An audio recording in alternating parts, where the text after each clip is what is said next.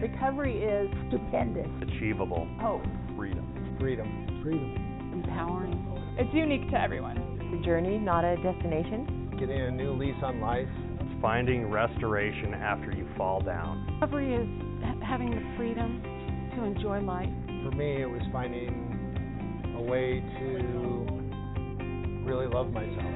My recovery is possible in part because of my own sense of purpose. Hello, and welcome to Recovery Talks with Montana's Peer Network. I am Montana's Peer Network recovery coach, Leah Wetzel, and I'm here today with our peer services coordinator, Bill Hartford. The topic tonight is recovery during the holidays and maintaining our recovery during the holidays. You definitely would have a lot to say on this topic versus versus me. You've been in recovery for quite some time. Yep, I have. Yep, it's uh, I've been in recovery for quite a few years, for about 14 years. It hasn't been perfect, but it's been way better than it was when I was using. And most, of the people who are probably listening there at home know what it's like to to go through a, a holiday season while you're still in the throes of your uh, struggling with your with your use, uh, whatever your whatever your struggle may be. Yes, definitely. That really resonates with me as well, Bill.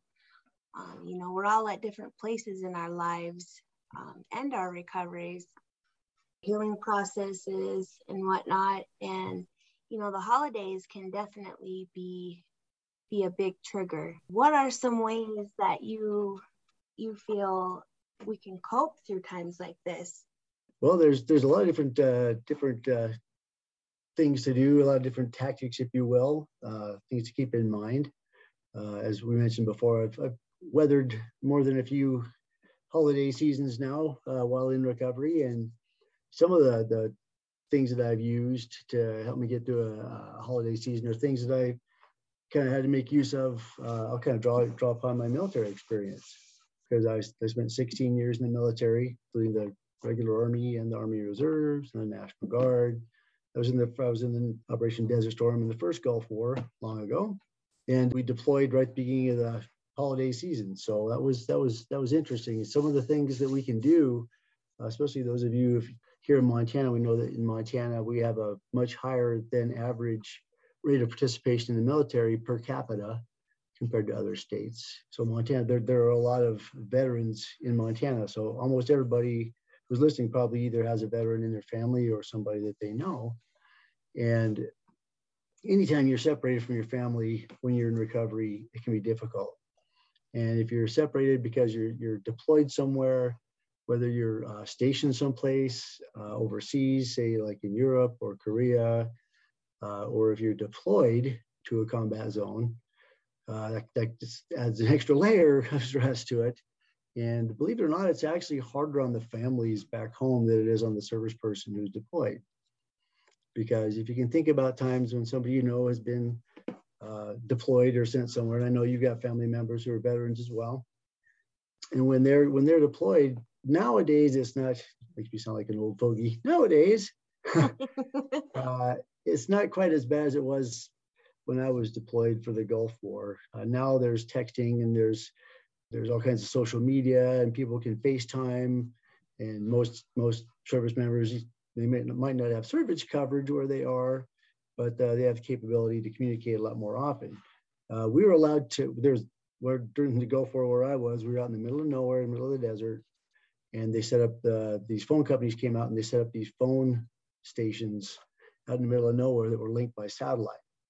And uh, we got to use them about once every four to six weeks. And so we got to communicate with home. And so the reason I say it's harder on the on the family member than the service person is that the service person knows what they're doing. They know where they are. I mean, they know if they're safe or not. Family member might not know that at all. They don't know where, where is he, where is he, where is she? Is she safe? Is she scared? Is she alone? Is she with her friends? And so once those people, once the, the uh, deployed person is able to come home, if they spent a holiday season deployed away from home, the holiday season itself can trigger really, really strong emotions because among all the different different times a year, for for most cultures, at least American cultures uh, in the U.S., this time of year, whatever the holiday may be, uh, Christmas or Kwanzaa or Hanukkah or what have you, it's a special time for families. And being separated from your family is hard. And so, if you have veterans in your family who are here with you, some of the things you can do for your veteran or service member during the holiday seasons, if they are in recovery themselves, they they may be. Uh, before they come home, maybe you can look up some times and locations for some local meetings of whatever program that they might participate in. They're in, if they're in NA or smart recovery or wellbriety, or they want to, pardon me, if they want to visit the local VFW. Uh, you know, keep those kind of things on hand. Don't necessarily push them to go to a meeting of some kind, but have those that kind of information available so that if they say, "Man, I really need to get to a meeting," ah, I know where there is one. Um, that's one thing you can do. Another big thing you can do for one of the biggest things is let them relax and catch up on their sleep. Um, believe it or not, other than sex, this is the main thing that those who are deployed fantasize about the most is sleeping because you don't get much you don't get uh, much opportunity or as much as you would like especially if you're someplace that that's a little bit scary and so let them relax i know that oftentimes it's tempting to plan a visitation schedule. You know, we're going, first we're going to visit this cousin, we're going to go visit Aunt Jane, then we're going to grandma's house, then we're going to because family members are proud of their service member. They want to kind of parade them around almost or show them off. But the family, the, the service member can tolerate, you know, they'll tolerate that somewhat, but don't plan a huge schedule of them doing that because that's that's stressful in and of itself. Just just let them. It's it's okay to visit some, but keep it low stress. And if they just don't feel like going somewhere because their brain just isn't in that space, let them have that that space themselves. Let them know that you know, we really wish you could make it, but if you can't, we understand. We'll, we'll we'll make it work next time. You know, engage them in in light, easy conversation. You know, don't don't don't ask them difficult questions. If they want to, if they have something difficult to talk about and they want to talk about it, they'll tell you. Especially if they may be if they're still in the military and they may be going back there after the holidays, yeah, now this isn't the time to, to ask them to tell you war stories. They, they came home, they want to rest, they want to have happy thoughts in their mind, enjoy mom's good cooking, watch some football, and just fall asleep on the couch after supper, right? Right.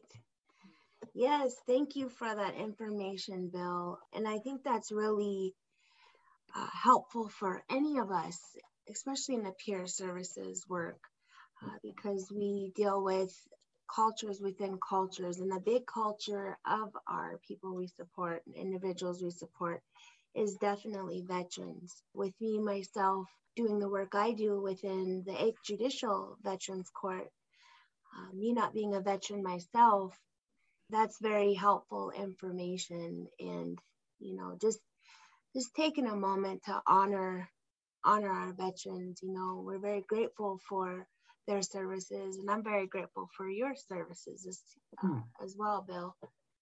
Well, thank you for saying that. I, I appreciate that. Yeah, my my honor to serve. Yeah, and it's it's an honor to work with this man and just listening to him. You know, a bit of his background is is education. He was a teacher uh, amongst many other hats he wore, but it's just we're able to you know come from the different world, worlds we do and and blend blend very well and uh, just the honor to be able to work with you and learn from you. Oh, I agree. I agree, Leah. I do. It's uh, like you said, we come from kind of pretty different worlds, but we I think we we work together pretty darn well. I think, especially when we're doing our recovery coaching training and stuff. And yeah, it's, yeah. uh, I've only been with NPN a couple months, but it's been good so far. Yeah. Yes, same here. We started about three weeks apart, and it's it's been an amazing journey already, my friend. So back to um, you know services and resources. Um, what are some good resources within Montana for our veterans? I know we have the VA. Yep, we have VA, VA Montana. Uh, we have uh, the there are local chapters of the VFW for people who are who are deployed to combat zone. They uh, qualify for veterans of foreign. That's what VFW is: is veterans of foreign wars. Uh, if the veteran happens to be disabled, whether it's from combat or or other service uh, disabilities, the the DAV, the Disabled American Veterans. Uh, there are chapters in all the big cities here in Montana. Uh, there are there are certain resources that that are available if a uh, service member needs access to to uh, healthcare or if they need access to to counseling. Oftentimes, we know that here in Montana, we we don't have anywhere near as many VA facilities as they have in the bigger metropolitan areas, where they have you know giant hospital systems and so forth. And so we here in Montana, we have to make use of our community, I guess, healthcare system. And the VA does does does pay for that. If a person is is uh, eligible for for getting their health care through the VA, they they are eligible for uh, for getting their health care from the from the local community. And there's a phone number I can give you. It's 24 okay, hours a day, great. seven seven days a week phone number. This is the VA Community Care Authorization number. And this is if, if, a, if a veteran is uh, eligible for, for services and they need to go to a urgent care instead of an emergency room, if they need to go to, you know, to visit whatever kind of care they need, maybe even if it's mental health care uh, in their local community, this is the number that they would call and they would tell them what providers, because there are providers in, in almost every community in Montana that are enrolled in this community care system. And like I said, this number is, is 24 hours a day, seven days a week. Uh, and that phone number for VA Community Care Authorization Line is toll free 1 866 620 2071. Again, that's 1 866 620 2071. And it's available 24 hours a day, seven days a week. And they can look up what providers are available in your local area for whatever it might be that you need and give you guidance on where they are and how to get there. And all the veteran has to do then is show up there with their veteran's ID and say, I need services. And their desk person calls that number to confirm that, yeah, you really are that person. And then you get your services.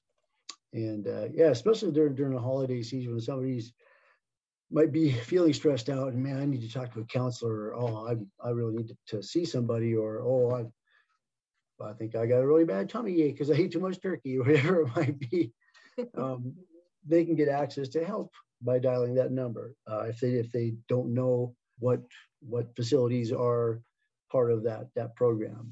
And uh, as I said, most, most communities in Montana have at least one provider uh, that participates in that program. So that's something really handy to know. One other thing about people who are in recovery as well, if you're a veteran uh, or whoever they might be, a family member in recovery during the holidays, please respect the fact that they're in recovery and don't try to push any kind of like alcohol or anything else like that on them, even if it's for a toast, like even a toast to our absent brothers and sisters, right? Even to those those who've gone before us. Please respect their their sobriety, respect their recovery, maybe have sparkling cider or juice or something like that on hand. Uh, so they can still participate in the toast, but don't tell them, oh, come on, we just want one. Just one won't hurt because it's never just one.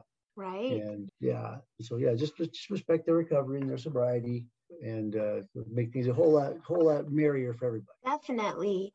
And thank you for that information again, Bill. And you know, another good resource or or action we can take during the holidays you know, whether we're feeling, you know, overwhelmed, just caught up in our heads. A good way for myself has been uh, volunteering. Mm. And I know, you know, here in Great Falls, we have the mission, we got the rescue mission here. And there's some great individuals, you know, that that work there, you know, of course they're even there during the holidays and I'm sure, you know, reaching out to your local rescue mission or your local almost any kind of almost any kind of religious organization will know will have access to phone numbers for those kind of resources in almost any community for sure like salvation army or like that. Great yeah lots of great opportunities to, to volunteer because that's one of the best ways to feel better about yourself is by helping somebody else. Yes definitely giving back because um, it gets us out of our own own heads right and you know another another question I was thinking to ask is also, you know, what if what if you're supporting individuals through, you know, the holidays, which a lot of us do? What are some good boundaries we can set, you know, as we're supporting people, but also still allowing them support? But what are good boundaries to set within peer services and the holidays? Well, that's great. That's a great question. We know the boundaries are super important for anybody's recovery. Uh, and respecting, it's hard to respect somebody else's boundary if you don't know that it's there. And so it's important to set those boundaries to begin with. If you're if you're supporting someone who's in recovery, let them know that that uh, you'll be willing to be there with them. That you, you got time set aside for them. Maybe let them know that that if there's say for example if there's a, a religious service that you want to go to.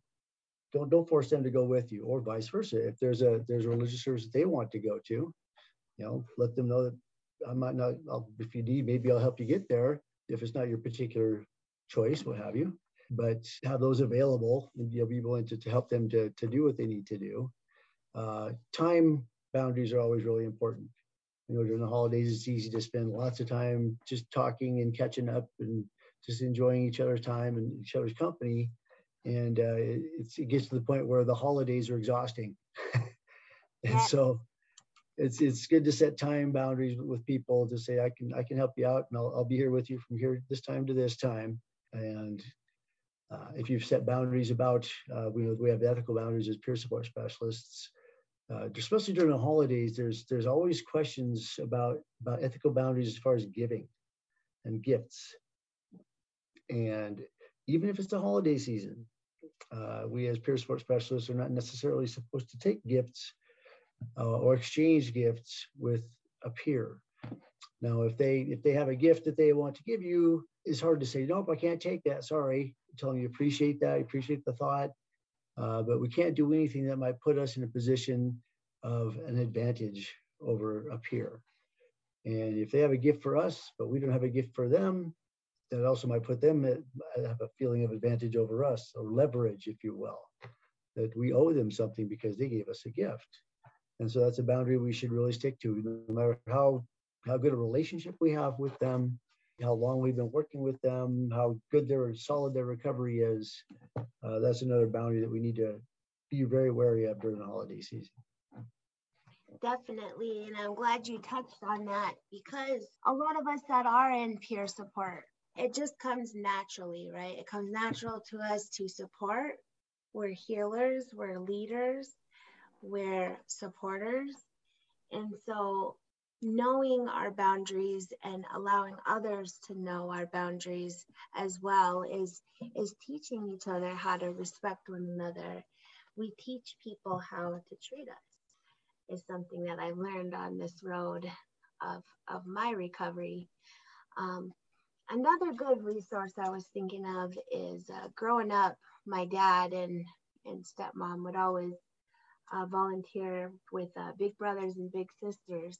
Mm-hmm. I was thinking about them as well. There's there's a lot of volunteer opportunity out there, and people that may not yet be in recovery, don't ever doubt that what you have to say and what you have to share, you know, that little act of kindness is is magic to somebody something that may seem very small um, you know can be very huge in a person's life so just just a smile just you know holding the door for somebody our elders whoever um, you know just being able to to bring those acts of kindness back into our communities. And that's one thing I've I've always loved about Montana is that small town mentality is and and being that being that person that that is supportive. So I've really enjoyed our conversation today. And I know there's a lot of different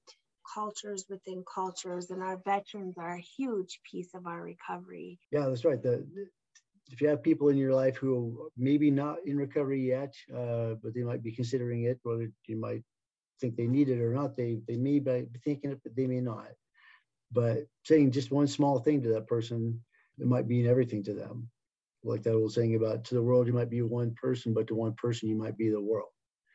And that one little thing you say, that little uh, telling them happy holidays, whether it's there's lots of ways to say it. It's it's uh, shiawasea chujitsu in Japan or in Japanese, excuse me, or or ajazat saeda in Arabic, or I think I'm butchering these probably, but in Gaelic, happy holidays is le tanta soiree And in Hebrew, shag sameach. I probably butchered those, but anyway, those are different ways to say happy holidays. And I know some people get all bent out of shape. It's Christmas. Well, not Christmas for everybody. So happy holiday season is the way to go, I think. So Definitely. I'll leave with that. yes, and my my native sacred language it would be uh, the translation I believe would be sukapi, uh, which is good, and holidays. I don't believe we have a word for holidays. Celebrate or something probably.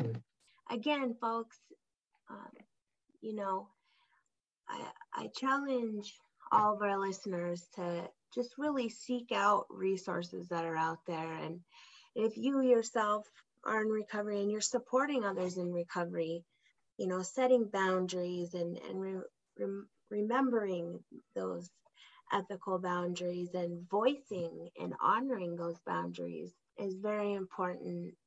You know, setting schedules for your days during the holidays.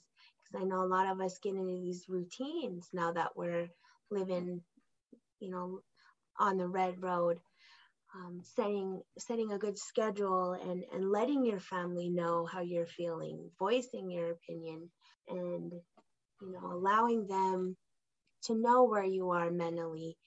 And you know maybe you don't want to go out into a support group physically. There's so many resources online uh, like bill had spoke of. And so i just really challenge you to uh, look out and seek out those resources and and be that one that one voice and and that kind heart. I'll loop it back to the to the veteran thing you know if it's a veteran in your life or somebody maybe has been away in treatment for recovery uh, you know most of all tell them that you miss them and tell them that you're proud of them and tell them that you love them that's right best thing you can do definitely well we thank you for listening in and uh, you all have a happy holiday.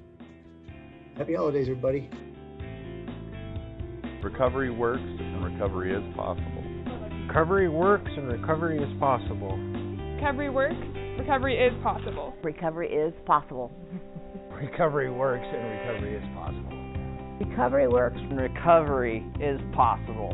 Recovery works and recovery is possible. Recovery is possible.